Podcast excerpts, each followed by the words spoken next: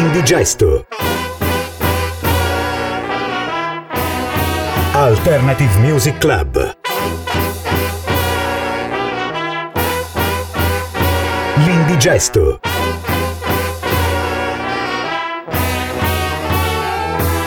Music Selector Antonio Vetrano. E buonasera a tutti, questa sera trascorriamo 60 minuti in eh, compagnia di buona musica, di questo ne sono assolutamente certo e scoprirete tra qualche istante il perché. Intanto una buonasera a tutti, io sono Antonio Vetrano, sto con voi nel fine settimana di Radio L1 dalle 18 alle 19 per 60 minuti da trascorrere ascoltando proposte e novità provenienti dal mondo del rock indipendente ed alternativo, un uh, Alternative Music Lab quindi dedicato a suoni non convenzionali che appunto spesso e volentieri tende a divenire indigesto nel momento in cui indugia troppo in informazioni e descrizioni varie. Lo ricordo sempre i modi che avete per ascoltarci che sono quelli che ormai diciamo sempre, cioè la app che potrete scaricare da Play Store piuttosto che da uh, iTunes con con il sistema Apple iOS oppure nel nostro sito www.radiol1.it ci sta il lettore multimediale con cui poterci ascoltare in ultima analisi attraverso il DAB o addirittura Alexa. La nostra trasmissione peraltro la trovate pure in um, download, quindi disponibile per, la, per il download sul sito di Radio L1 nella pagina dell'Indigesto ci sono tutte le puntate che dall'inizio di questa nostra esperienza radiofonica con Radio L1 abbiamo messo a disposizione in condivisione vi dando una eh, finestra e soprattutto uno, soprattutto uno spaccato di quelle che sono le sonorità che noi andiamo ad ascoltare. Allora vi stavo dicendo che quest'oggi sicuramente in compagnia saremo in compagnia di, di ottima musica e lo scopriremo sicuramente tra qualche istante perché abbiamo deciso di mettere mano alla playlist um, diciamo che viene fatta alla, che poi non è una playlist è una vera e propria classifica che viene fatta dalle riviste discografiche specializzate. Noi ci appoggiamo prevalentemente a Rockerilla e Rockerilla pubblica nel mese di dicembre generalmente la playlist della rivista quindi redatta ehm, dai, vari, dai vari giornalisti che pubblicano la loro singola la loro singola classifica e poi ne viene stilata una cumulativa diciamo di tutta quanta la redazione. E poi mese, nel mese di gennaio arriva quella dei, dei, lettori. Io ho cercato di mutuare le due cercando di prendere un po' da una un po' dall'altra nel tentativo proprio di darvi un'immagine di quelli che sono stati secondo i giornalisti ma anche secondo gli ascoltatori e secondo gli ascoltatori e gli acquirenti perché chiaramente acquistano, acquistano i dischi eh, quella che è stata diciamo quelle che sono state le migliori produzioni dell'anno che si è appena, che, che si è appena concluso. Tuttavia però prima di poter iniziare a fare questa cosa non, non, posso assolutamente dimenticare che come ogni anno il mese di gennaio è un mese che mi porta soprattutto all'inizio dell'anno una certa quale tristezza poiché nel il 10 gennaio del 2024 ovviamente eh, sono trascorsi cadeva l'ottavo anniversario della scomparsa di David Bowie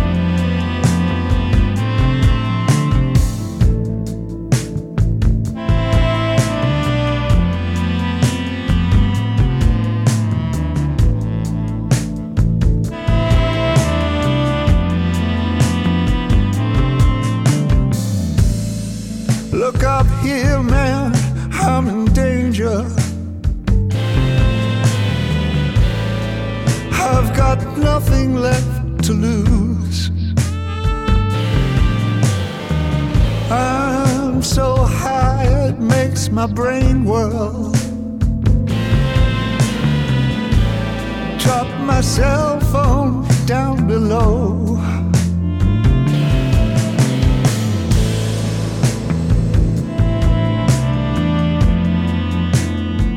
Ain't that just like me?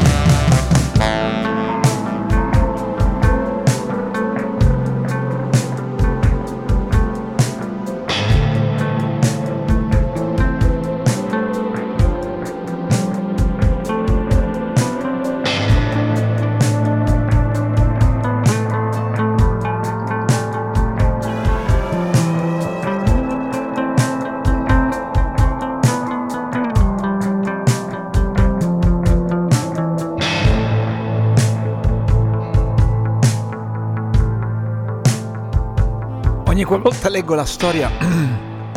che ha accompagnato la pubblicazione dell'ultimo album di David Bowie e allo stesso tempo la scomparsa di questo immenso, immenso artista, eh, scomparso certamente in maniera troppo prematura rispetto alla proprietà, ma soprattutto rispetto a quello che avrebbe potuto ancora dare alla, alla musica, resto sinceramente colpito colpite e sconvolte. Eppure ne abbiamo parlato sempre tante volte. Ogni anno mi, mi soffermo ad, ago- eh, ad, agosto, mi soffermo a giugno eh, per, per, parlare di David Bowie e della sua scomparsa. L'ultimo album di David Bowie si chiama Black Star e include questa stupenda Lazarus. Ed è stato l'ultimo viaggio musicale di quest'artista che cioè sempre ha, ha, imparato a stupirci e ha sempre avuto la capacità di stupire tutti, un artista a 360 gradi, a tal proposito se non l'avete fatto, vi invito a guardare Moon Age Daydream, che è un documentario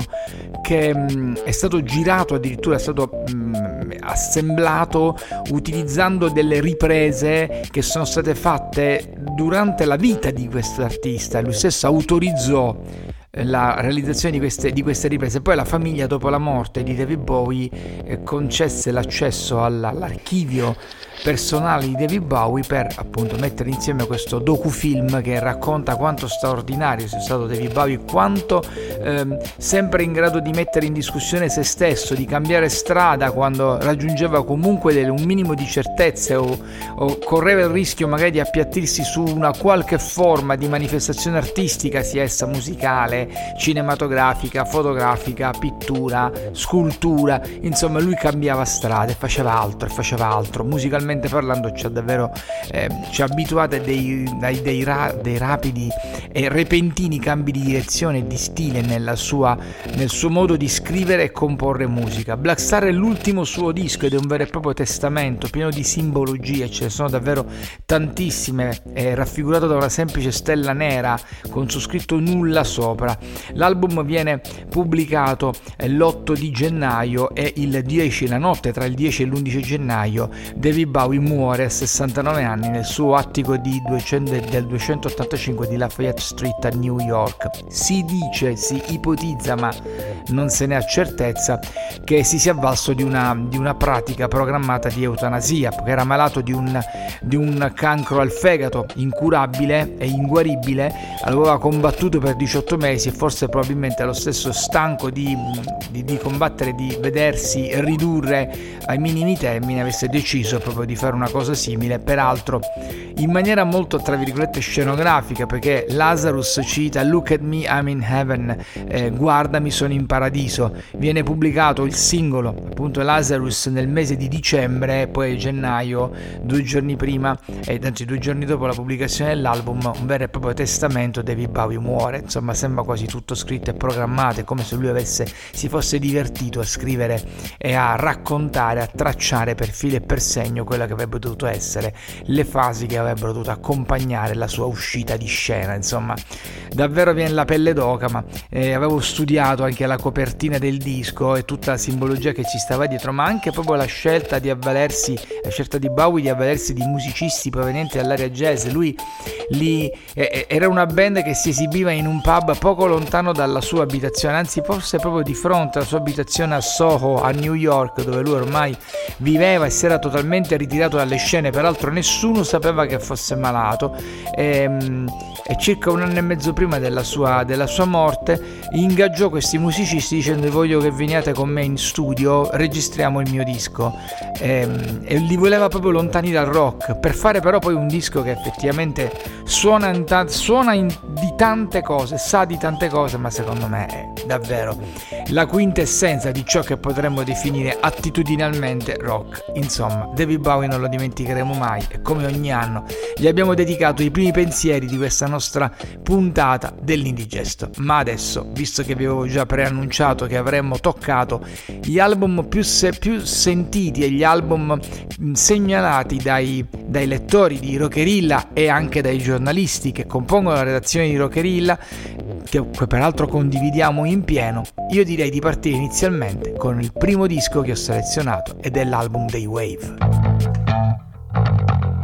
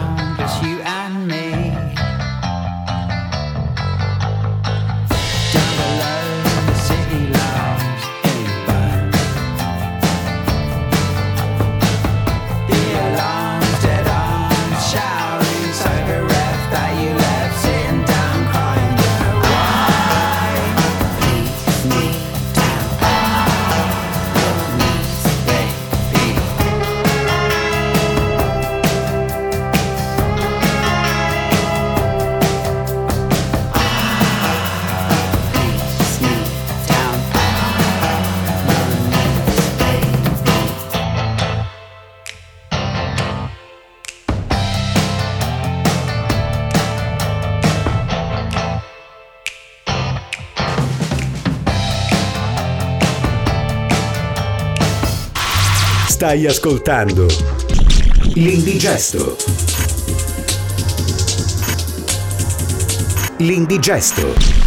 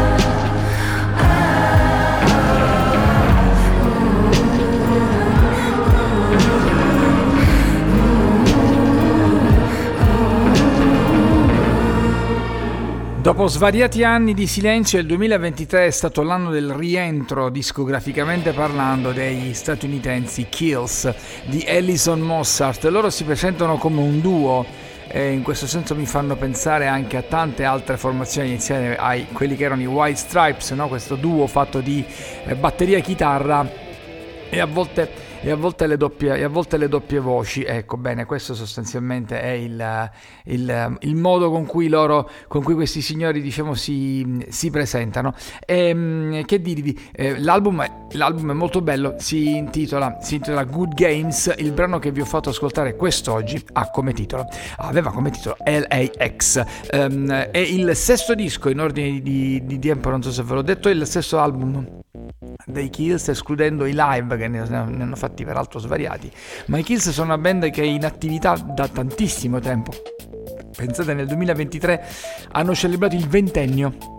di produzione discografica, eh, anche se poi ovviamente hanno avuto mh, mm, lunghe, pa- lunghe pause, lunghi periodi in cui non hanno prodotto praticamente nulla, ma non è una di quelle band particolarmente prolifiche, cioè non ti escono via con un disco l'anno, ma magari mettono 3-4 anni prima di fare un album nuovo e devo dire che questa non è una brutta cosa perché spesso e volentieri magari eh, i dischi sono appunto dischi molto belli, interessanti, non tirati fuori semplicemente per magari per assolvere quello che è un obbligo contrattuale. L'indigesto va ancora avanti, eh, vi stiamo raccontando vi stiamo soprattutto facendo ascoltare alcune, alcune delle indicazioni da parte degli ascoltatori, non nostri, dei lettori di Rockerilla e della redazione di Rockerilla, tra, alcuni tra quelli che sono stati considerati tra i migliori dischi del 2023 che si è appena concluso. Immediatamente prima abbiamo, vi ho fatto sentire E-Wave. E-Wave è un progetto grandioso, un progetto geniale, il progetto di Graham Coxon, il chitarrista dei Blair, la mente alternativa dei Blair. Non che Demon Albarn non lo sia, solo che Demon Albarn spesso e volentieri è sceso più a compromessi, ha, ha avuto una sensibilità pop sicuramente maggiore di quella di Graham Coxon che invece è più purista e più alternative style, se vogliamo a volte anche di rottura, ed è proprio dal contrasto tra queste due forti e carismatiche personalità che secondo me nasce la genialità dei Blair, ma Graham Coxon ha anche prodotto un sacco di cose da solista, in particolar modo nel 2023 con, insieme a Rosalind O'Dagal che mh, inizia a frequentare durante il Covid e poi diventa la sua compagna attuale, eh, dà alle stampe questo album bellissimo di canzoni, un album cantautoriale, un album che mh, flirta con il, con il um, folk rock, ma allo stesso tempo secondo me ha davvero un'anima indie non indifferente, una grande melodia di fondo, una cura per i suoni ehm, davvero maniacale. Il disco è bellissimo, poi la, la limited edition lo è ancora di più nella versione CD ci sta un secondo CD in omaggio. Io da questo secondo CD della limited edition dell'album dei Wave ho fatto sentire On Your Knees Baby che ha un semplice solo difetto. Secondo me dura troppo poco, ma quello purtroppo capita quando ti trovi di fronte alle belle canzoni.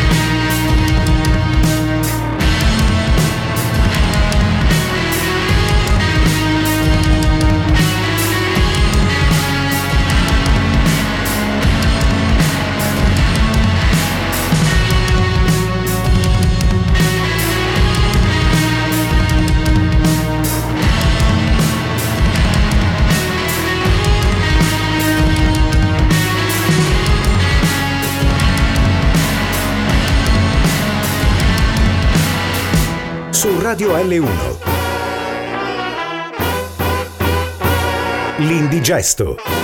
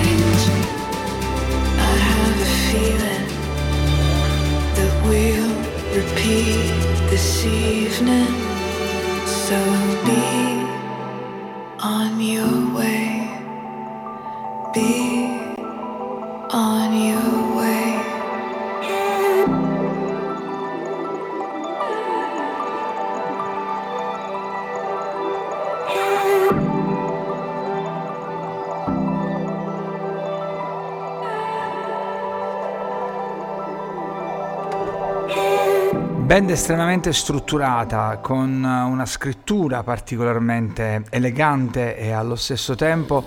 eh, piena di mh, suoni che a volte ti lasciano davvero mh, stupito, imprevedibili se vogliamo, Eh, flirtano in maniera eh, paritaria con lo showgaze da una parte, un approccio un po' indie e a volte delle atmosfere un po' eteree, sicuramente tanti Cocteau Twins dentro, ma anche, anche altre formazioni attuali, insomma un gruppo attuale, quello dei Daughter, eh, anche se loro esistono dal 2013, non hanno fatto tanti album, ne hanno fatti quattro, tra cui Stereo Mind Game nel 2023. L'etichetta che li produce, la 4AD, e già la dice, la dice lunga su quello che è il loro, il loro, approccio, il loro approccio musicale. Mh, Fanno base a Londra e sono un trio, Elena Tonra, Igor Erfeli e Remy Aguilera. Il brano che vi ho proposto quest'oggi, andiamo a ripigliare il titolo, si chiama Be On Your Way ed era il singolo estratto, il primo singolo estratto da questo disco che pur essendo stato pubblicato a gennaio dello scorso anno non è stato dimenticato, è stato proprio anzi preso in considerazione, è stato un disco parecchio ascoltato, mm, anche se sotto traccia. Immediatamente prima invece il fuoco, le fiamme, se vogliamo l'inferno in terra, così io immagino i protomartiri. Poi loro hanno anche queste copertine particolarmente da, particolarmente da tregenda che insomma flirtano con, con, la mitologia da una parte e dall'altra parte del, dei simboli strani, sgranature particolari, scelte di bagni di colore un po', un po fuori dal comune. Eh, prendi per esempio il loro ultimo album, Formal Growth in the Desert, ha una copertina orribile, mi, mi spaventa, mi inquieta. E scopri che loro sono una band che ha un approccio assolutamente post-punk, ma più punk che post, punk inteso nel senso distruttivo del termine, spesso e volentieri sono incredibili, inusitatamente aggressivi, ma non in termini di violenza, quanto in termini di destrutturazione del suono della canzone. Eh, vengono da Detroit, sono americani, solo degli americani potevano fare un disco, posso fare musica come Proto Martri. Faccio sempre grande fatica, da vecchio d'archettone degli anni 80, faccio sempre una gran fatica a trovare delle tracce che accontentino quella che è la mia idea di post-punk, un'idea forse un po' più malinconica, un po' più romantica, un po' più straziante, ma di melodia, non di destrutturazione sonora. Eh, in ogni caso l'album che hanno pubblicato, che se non ricordo male dovrebbe essere il settimo o l'ottavo in ordine di tempo, ne hanno fatti una marea,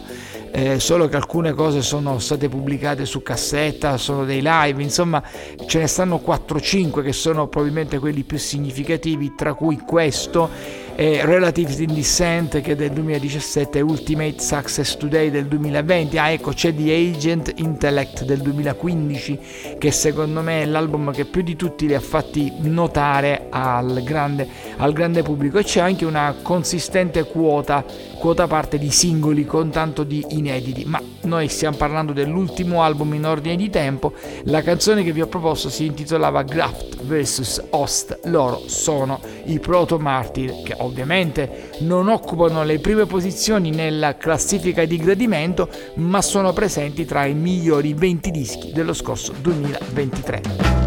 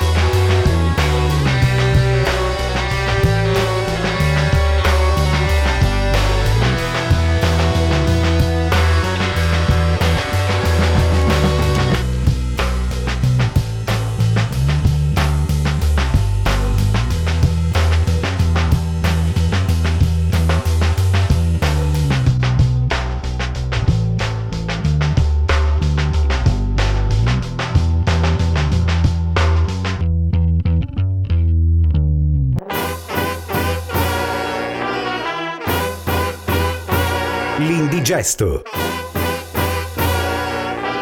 Music Selector Antonio Vetrano.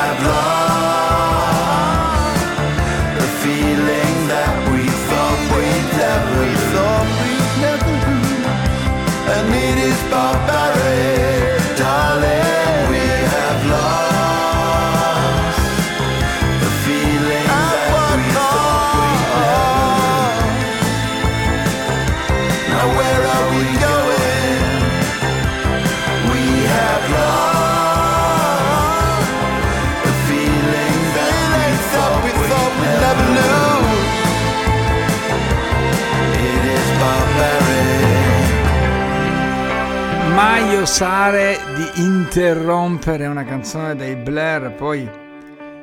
se questa canzone è così grande, così bella, è... non, non, ci penso nemmeno, non ci penso nemmeno lontanamente, devo essere devo essere sincero, un disco bellissimo questo, questo dei Blair. Per quel che mi riguarda la potevo tranquillamente mettere tra i dischi più belli del, del 2023. Eh, certo è chiaro, vi fanno un po' sorridere i, i giornalisti che hanno questa sorta di manierismo no? di fronte... Eh, di fronte alle grandi band magari poi devi fare un po' lo snob per cui non lo inserisci nemmeno nella classifica mentre invece poi il lettore è sincero no? il, l'ascoltatore è sincero l'ascoltatore eh, percepisce un certo tipo di vibrazioni che a volte il giornalista poi perché a tutti i costi deve fare, deve fare lo snob, magari deve fare il sostenuto. Insomma gli passa sotto gamba. Ecco secondo me non aver inserito nella classifica dei 20 migliori dischi eh, dell'anno l'album Debler è una grande, è una grande caduta credo per, per Rockerilla, mentre invece vi dicevo i lettori lo hanno inserito come uno tra gli album migliori, l'hanno messo addirittura al nono, al nono posto tra i dischi dell'anno, insomma comunque entro i primi 10, entro le prime 10 posizioni, per me peraltro la classifica insomma lascia davvero il tempo che trova, è semplicemente un... Um, è semplicemente un, un vero e proprio giochetto che si fa in questi casi, non, è giusto per avere qualcosa di cui andare simpaticamente a, a ragionare. Ma cosa vi, stavo, cosa vi volevo dire? Che eh, in ogni caso, quando si tratta di Blair, e soprattutto quando si tratta di queste due grandi personalità a confronto, abbiamo, abbiamo ascoltato Graham Coxon con i Wave nella prima parte di questa nostra trasmissione e poi ci stiamo ritrovando appunto i Blair. Poi peraltro quando parli di Blair c'è Demon Albarn, ma ormai è difficilissimo distinguere il, eh, il Demon Albarn dei Gorillaz con quello dei Blair, perché comunque la sua filosofia, la sua creatività è ai massimi livelli in entrambi i casi. Il progetto Gorillaz partì come un vero e proprio divertimento, adesso è, ver- è davvero un,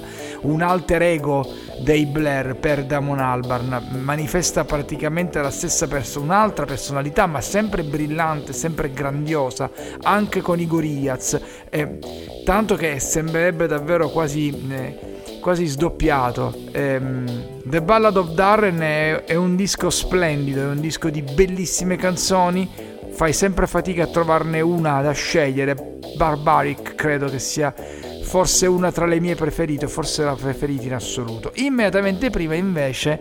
dei giovanissimi emergenti. Eh sì,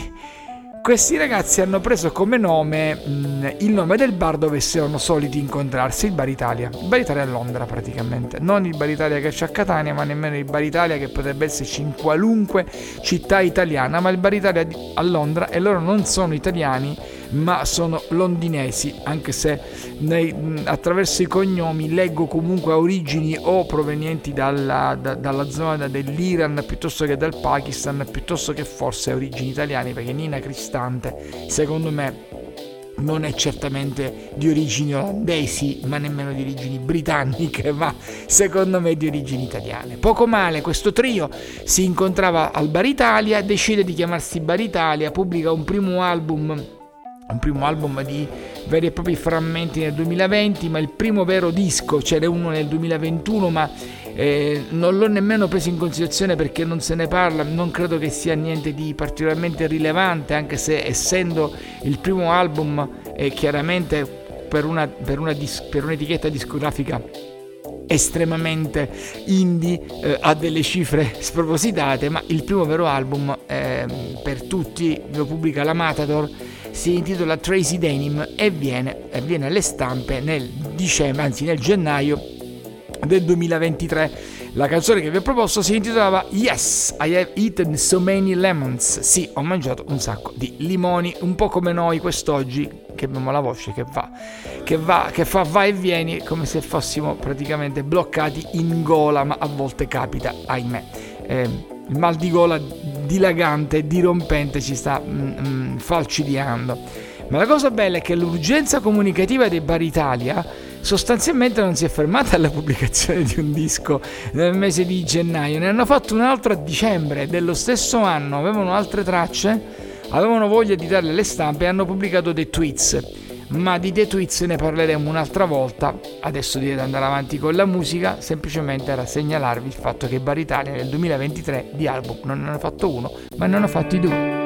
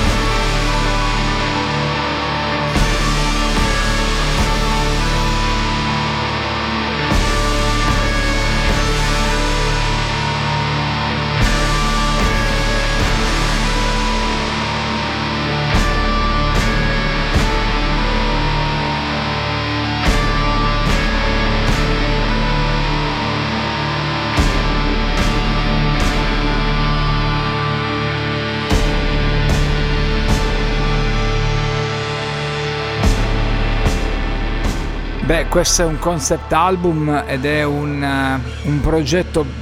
incredibile. Un progetto che prende piede durante il lockdown, un progetto che vede, che coinvolge eh, musicisti che non avevano avuto particolarmente modo di collaborare in passato, anzi addirittura proprio non si conoscevano proprio. In comune, hanno in comune il fatto di essere scozzesi, il fatto di avere qualche legame con l'isola di Lewis,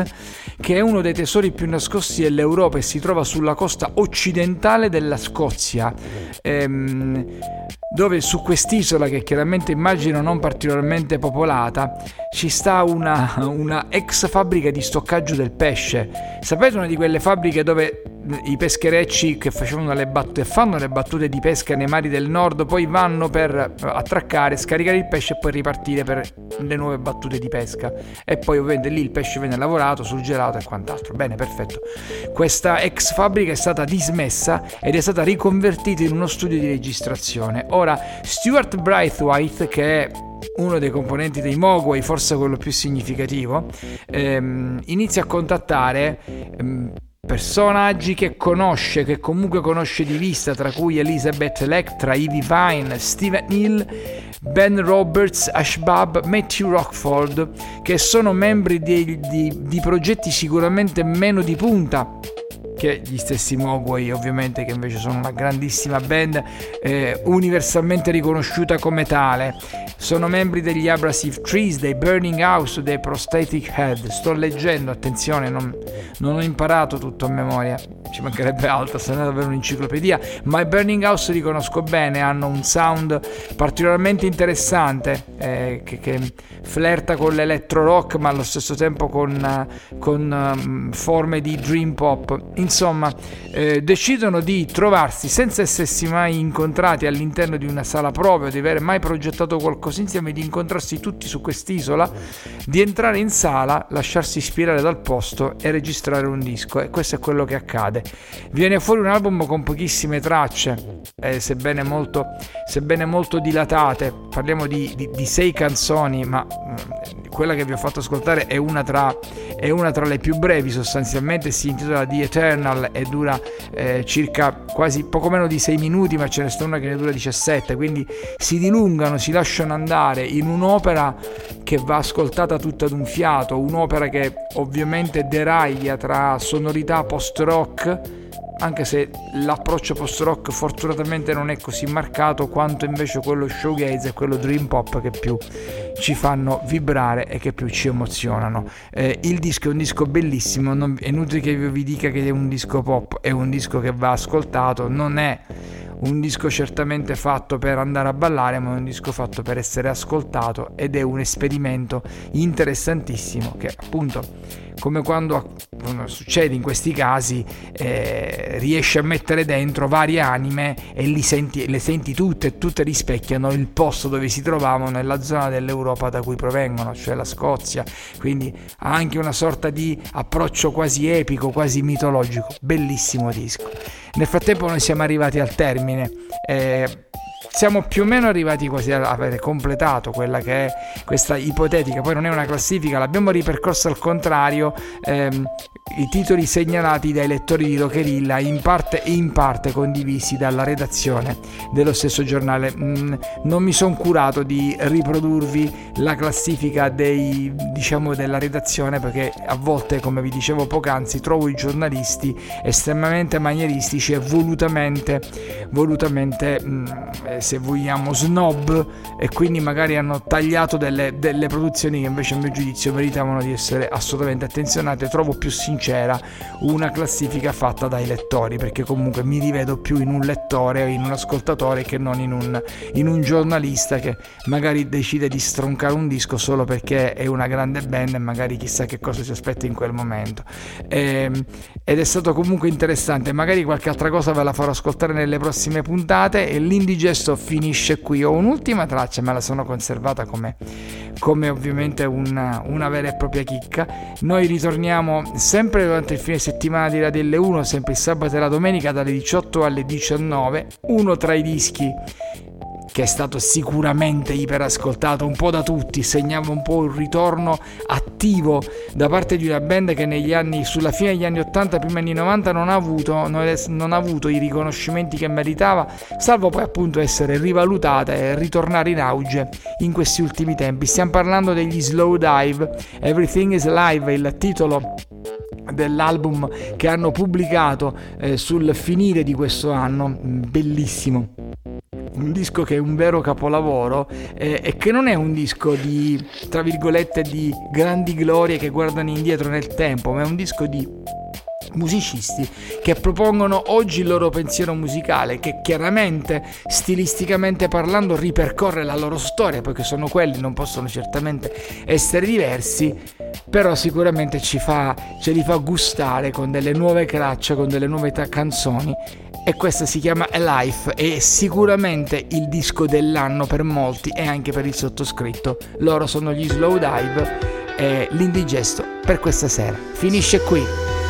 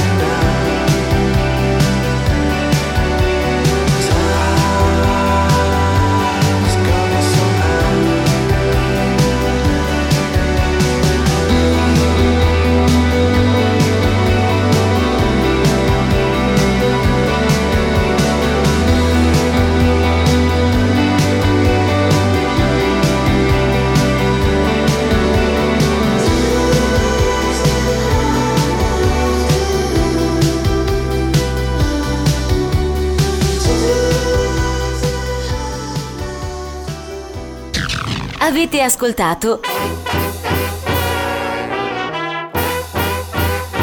L'indigesto.